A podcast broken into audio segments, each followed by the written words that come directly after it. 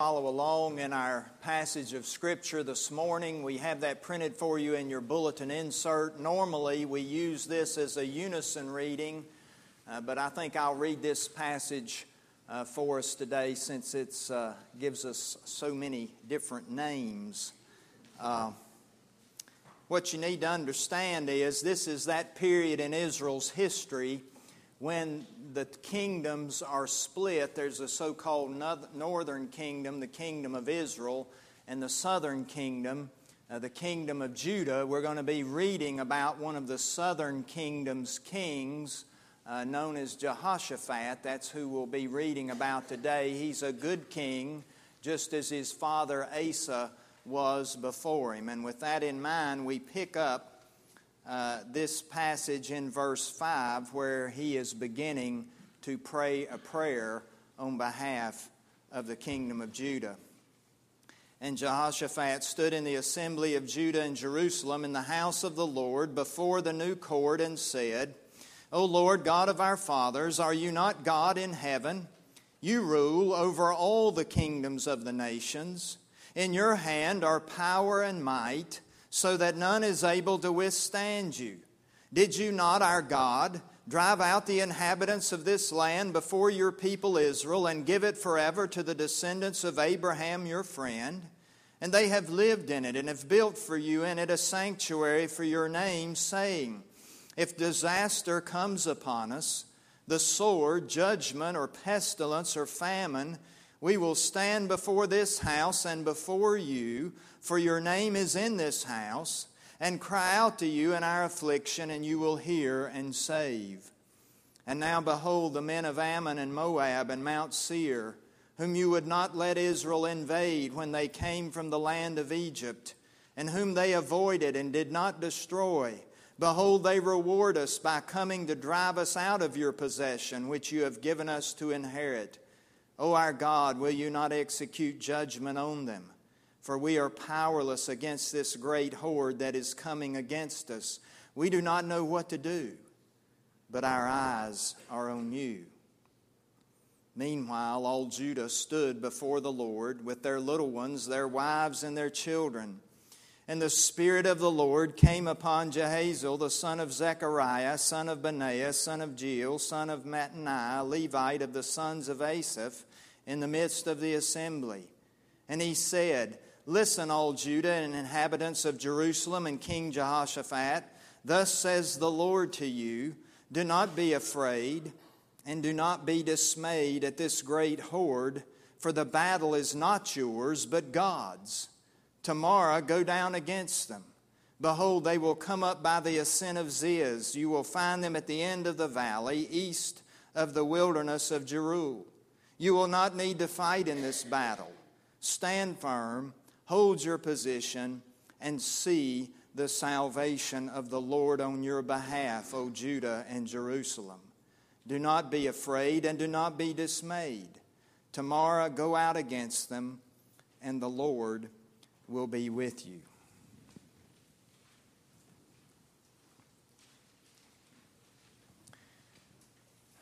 At some point in time, you may have heard the name George Whitefield as being a very famous preacher or evangelist in the days of the Great Awakening in this nation of ours in the 18th century. He was born in England in 1714, and his ministry took him to almost every county in England, often to Wales, 15 times to Scotland, twice to Ireland, and as if that's not enough, he made the dangerous voyage to this nation. I mean, we're talking about ships in the middle of the 18th century, you know made the dangerous voyage not once or twice or three times, but seven times, preaching in this nation all the way from New Hampshire in the north down to Georgia in the south. When he was 27 years of age, he made his first visit to Scotland. And even though he was English, he was very well received because he was Calvinistic in his theology And we sometimes connect him with the Methodist movement, and that's correct to do. And he was good friends with the Wesley brothers, but he was reformed as far as the way that he preached the word, and his sermons were received with joy in Scotland. His pace of life would put any of us to shame. He awakened every morning at 4 a.m. to spend an hour in prayer and in the Word, and then that day he would preach for the first time at 5 a.m. Now, he wasn't preaching to empty churches either at 5 in the morning. And you know, sometimes we complain that 9 or 10 or 11 is too early to come to worship and to hear the Word of God proclaimed. And this wasn't just on the Lord's Day, this was every day. He would preach for the first time at 5 and would typically preach two more times before that day was over. It was on one of these trips to Scotland when he was getting the people of Edinburgh out of their beds at 5 in the morning that a certain man was walking on his way to hear Whitefield preach that morning, and he looked beside of him, and there on the street was David Hume, the famous Scottish philosopher and skeptic. And this man couldn't believe his eyes that this David Hume was on his way to worship as well. And he looked over at him and said, I thought that you didn't believe in the gospel. And Hume said, I don't believe in it but he believes in it, talking about Whitefield. He does. Wouldn't it be something if the witness of every life in this place today was that powerful? Where those around us knew exactly where we stood with God and what He meant to us in our daily living. This is the kind of witness that Whitefield obviously had in his life. And to some extent, this is the kind of witness we see from this king of Judah in Second Chronicles 20 this morning. Back in the 17th chapter of this same book, we can read that the Lord was with Jehoshaphat because his heart was courageous in the ways of the Lord. And not just that, but early in his reign, you see, this king had made a foolish decision. Uh, Judah was being threatened, and he formed an alliance with someone else instead of going to God about it in the first place.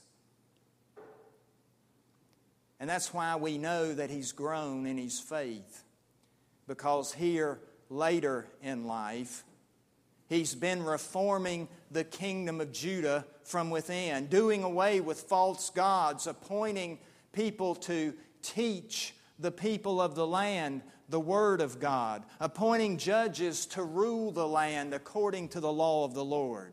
So, the glimpse we see of this king in our passage this morning shows us that he's been growing in his faith. He's been growing in the knowledge and love of God because once again, Judah is threatened. And what will he do? Will he make the same mistake he made in the past? Or will he look to the Lord? And that's where we began to read in this passage. We began to read his prayer on behalf of his kingdom. He stood in the assembly of Judah and Jerusalem in the house of the Lord before the new court and said, O Lord God of our fathers, are you not God in heaven? You rule over all the kingdoms of the nations. In other words, the people come together, and what you and I must notice is what he did not do. He did not sit down and try and figure out a battle plan. He didn't call all the commanders of his army in and say, let's brainstorm about what we can do in the midst of this threat. The very first thing that comes to his mind is to pray. Now, that example should speak to us, especially those of us here this morning who are members of this congregation, because for the past few months we've been talking about a process of revitalization in the, in, in the midst of this church. And we're about two months in to what will be a three year process depending on what God, in His sovereignty and through His Spirit, will do in our midst. And as we've discussed revitalization, we've mentioned the four vital disciplines of church growth and church vitality, those being preemptive prayer, basic Bible, cost commitment, and missional multiplication. And it doesn't take a rocket scientist to see what the king is doing in this passage. He immediately thinks of prayer, he practices preemptive prayer. In fact, if you go back and read some about uh, this king's particular rule and in chapters 17, 18, and 19 of this book of Second Chronicles, you can see how, as he tries to lead the people of Judah in religious reform, he puts most of these vital disciplines into practice. We automatically see him resort to prayer here. But we also just read a moment ago how he stood with the people in the house of the Lord before the new court. Did you pick up on that detail? It was a new court. We have to assume he's been investing time and resources on the place of worship. He's trying to get his people focused on the worship of God Almighty. And prayer is a part of that worship. And as he set up judges in the land, he was trying to make sure that that basic Bible, or for him, it would have been basic Old Testament law, was in effect for the people. In other words, that they not only knew the law, but were employing that law in the daily living of their lives. We can even see a little bit of cost commitment here as the king calls for fasting along with this prayer. You see, when we practice cost commitment, we take the focus off of ourselves and what we want what we desire, and we place the focus right where it should be, back on God and what He requires of us. In fact, within the context of the local church and revitalization, when we put these first three disciplines into practice preemptive prayer, basic Bible, cost commitment then the fourth one, that of missional multiplication, takes care of itself. That's what we see happening all through the book of Acts. That wonderful book of, of history of the early church, where we see the apostles and what they were emphasizing day in and day out. And the apostles continued in prayer and in teaching the Word. We see that over and over again. They were in that preemptive prayer mode, they were in that basic Bible teaching, and they were committed to the kingdom and the work of the kingdom. And the church was exploding with growth day in and day out. The missional multiplication was taking care of itself. But getting back to our text, I want you to notice one really magnificent line in this prayer. It comes near the end in verse 12, where the king says, We are powerless against this great horde that is coming against us. We do not know what to do, but our eyes are on you. I wonder how many times is that true in your life and in mine? We face something all of a sudden and that's where we are. We don't know what to do. We don't know what to do in the face of this challenge. We don't know what to do in the midst of that particular storm, whether it's financial troubles, whether it's some serious illness, whether it's, it's relationship problems within our family. We don't know what to do. Do you see what this prayer is telling you? It's okay to feel that way. You're not the only one who has ever been there if you're clueless at a particular period in your life. In fact, at times, even whole nations are like that, such as we see in this passage before us. You see, as I, I read this passage today, I would guess that some of us probably thought, oh, hum, another boring Old Testament passage that really has nothing to say to my life. And how wrong we are when we think like that because, like Judah, there are enemies all around us today, so many enemies, in fact, that we don't know what to do. With this being Mother's Day, just think about the enemies against the family. We live in a technological society that tries its best to isolate us from one another so that we never talk anymore. I mean, face to face. Now, we have Facebook, but I'm sorry, that's not talking face to face. We never spend time around the table after a meal if, in fact, we have even eaten together as a family. We never spend time because we're always running off somewhere else. But not only that, but our nation is so consumer oriented that combined with a typically strong work ethic that's been passed down to most of us through the generations, especially those of us with Scots Irish ancestors, we feel like we have to stay out there earning. We have to be out there all of the time, and our families suffer in the process. What does it profit if we gain the whole world and lose our children to the evil one? Even Billy Graham, who's arguably done some of the most important work in the life of the church in our modern day and time, says that if I had to do it all over again, do you know what he said? He said, I'd spend more time with my family. That's the wisdom he offers to us. Now, I hope that you notice the context of this prayer of the king in our passage. The context is success in battle. How for the nation of Judah to be successful with this particular challenge. I don't know of any parents in this place today, mothers or fathers, who want their children to end up as failures. We all seek success for our children and for our grandchildren, but we need to make sure we understand what true success really is. What is our definition of success? We usually think, at least in this nation, of education as the key to success. Proverbs teaches us that the fear of the Lord is the beginning of knowledge.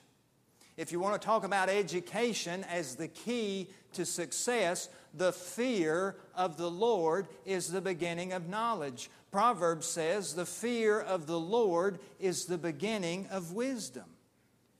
If we want our children to be successful according to God's Word, then we need to practice preemptive prayer. We need to follow the King's example here and keep our eyes focused on God.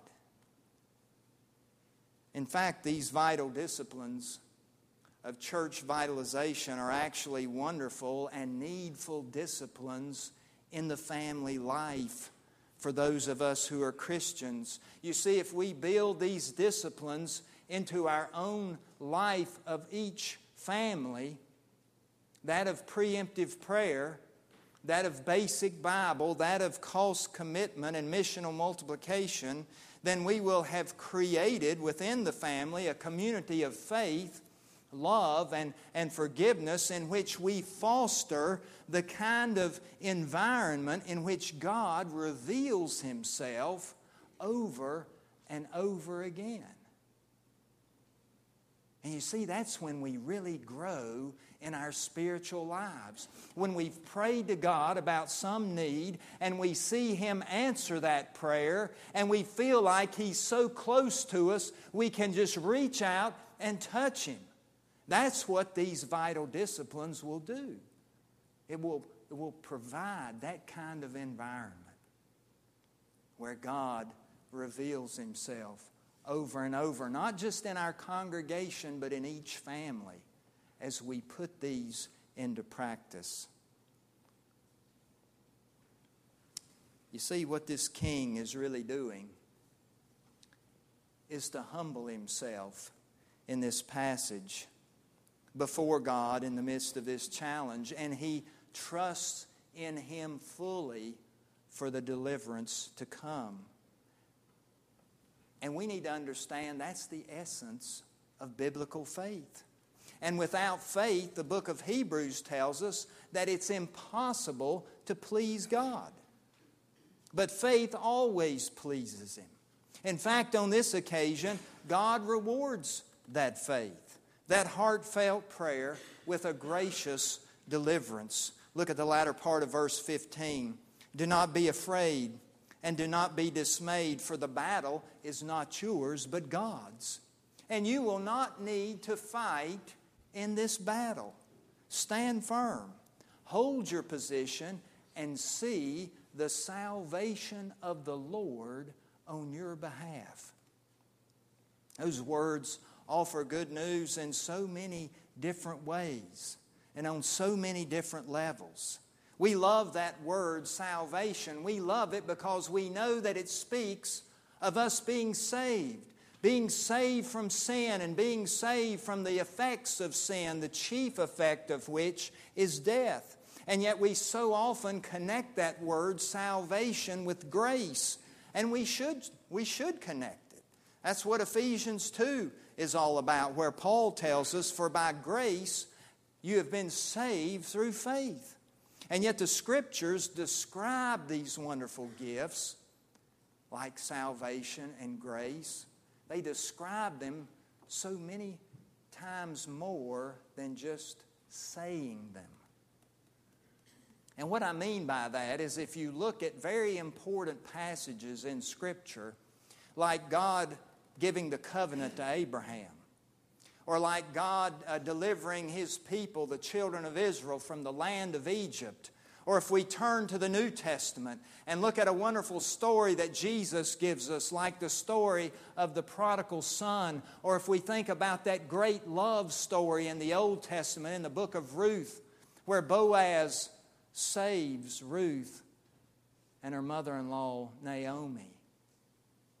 All of those passages and more like them, they don't contain the word grace or salvation at all. It's not there in the passage. Yet the concept of grace and the good news of salvation are all over those stories. I mean, they just drip with salvation and grace. Neither Matthew nor Mark use the word grace or salvation at all in their Gospels. And yet they weave this wonderful story of the Son of God and this love of God that sends His Son into the world so that you and I might have eternal life with Him and be saved from our sins. Of course, the Apostle Paul now, he mentions grace over and over a time over and over again, some over 80 times in Scripture. And the book of Psalms, if you read through Psalms, you see that word salvation over and over and over again. As Barbara Brown Taylor puts it, the grace of God is so pervasive that you can wear yourself out naming it, or you can simply inhale, understanding that your life depends upon this unutterable gift. Now, what's my point? Well, the point is when we experience God's gift of salvation that comes to us through His grace, we begin to see that we are not in control. And we begin to see that in His gifts, we have more than we can imagine through this one who, by his power at work within us, is able to do far more abundantly than we ask or think, as Paul puts it in Ephesians 3. This is what this king experiences in our passage. It doesn't matter that he doesn't know what to do because the battle isn't his anyway. And that's just as true in your life. This battle for our children is not ours. This battle for church revitalization is not ours. This battle, whatever we have going on in our lives right now, whether it's financial troubles or, or uh, uh, sickness or illness or problems in a relationship within the family, whatever it happens to be, this battle is not ours. This battle, even for our own souls, does not belong to us. Once we've prayed, once we have our eyes on God, we need only stand still and see the salvation of the Lord at work for you and for me. Do you know what Peter says about this in his letter? He says, The prophets who prophesied of the grace that was to be yours searched and inquired about this salvation, it was revealed to them that they were serving not themselves, but they were serving you in the things which have now been announced to you. Therefore, set your hope fully upon the grace that is coming to you at the revelation of the Lord Jesus Christ. Indeed, set your hope upon that grace and keep your eyes on the Lord for your good and for His honor and glory. We didn't read this part of the passage, we probably should have. You know what happens right after verse 17? Where God has come to these people and He said to them, given them this wonderful, gracious gift, you don't even have to fight in this battle, you just stand still and you'll see the salvation of the Lord at work on your behalf. Do you know what happens? They just they just worship. They stop and worship God right then. Worship is always the proper response of God's people to the good news of His love and His grace, to the good news of His salvation at work on our behalf. And we would do well to follow their example because real worship is something that we do, it's not something we watch. Real worship is something we do.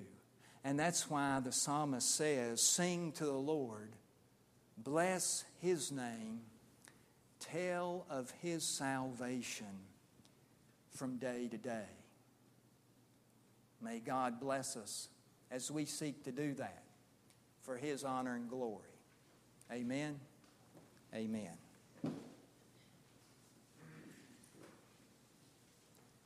Let us pray together.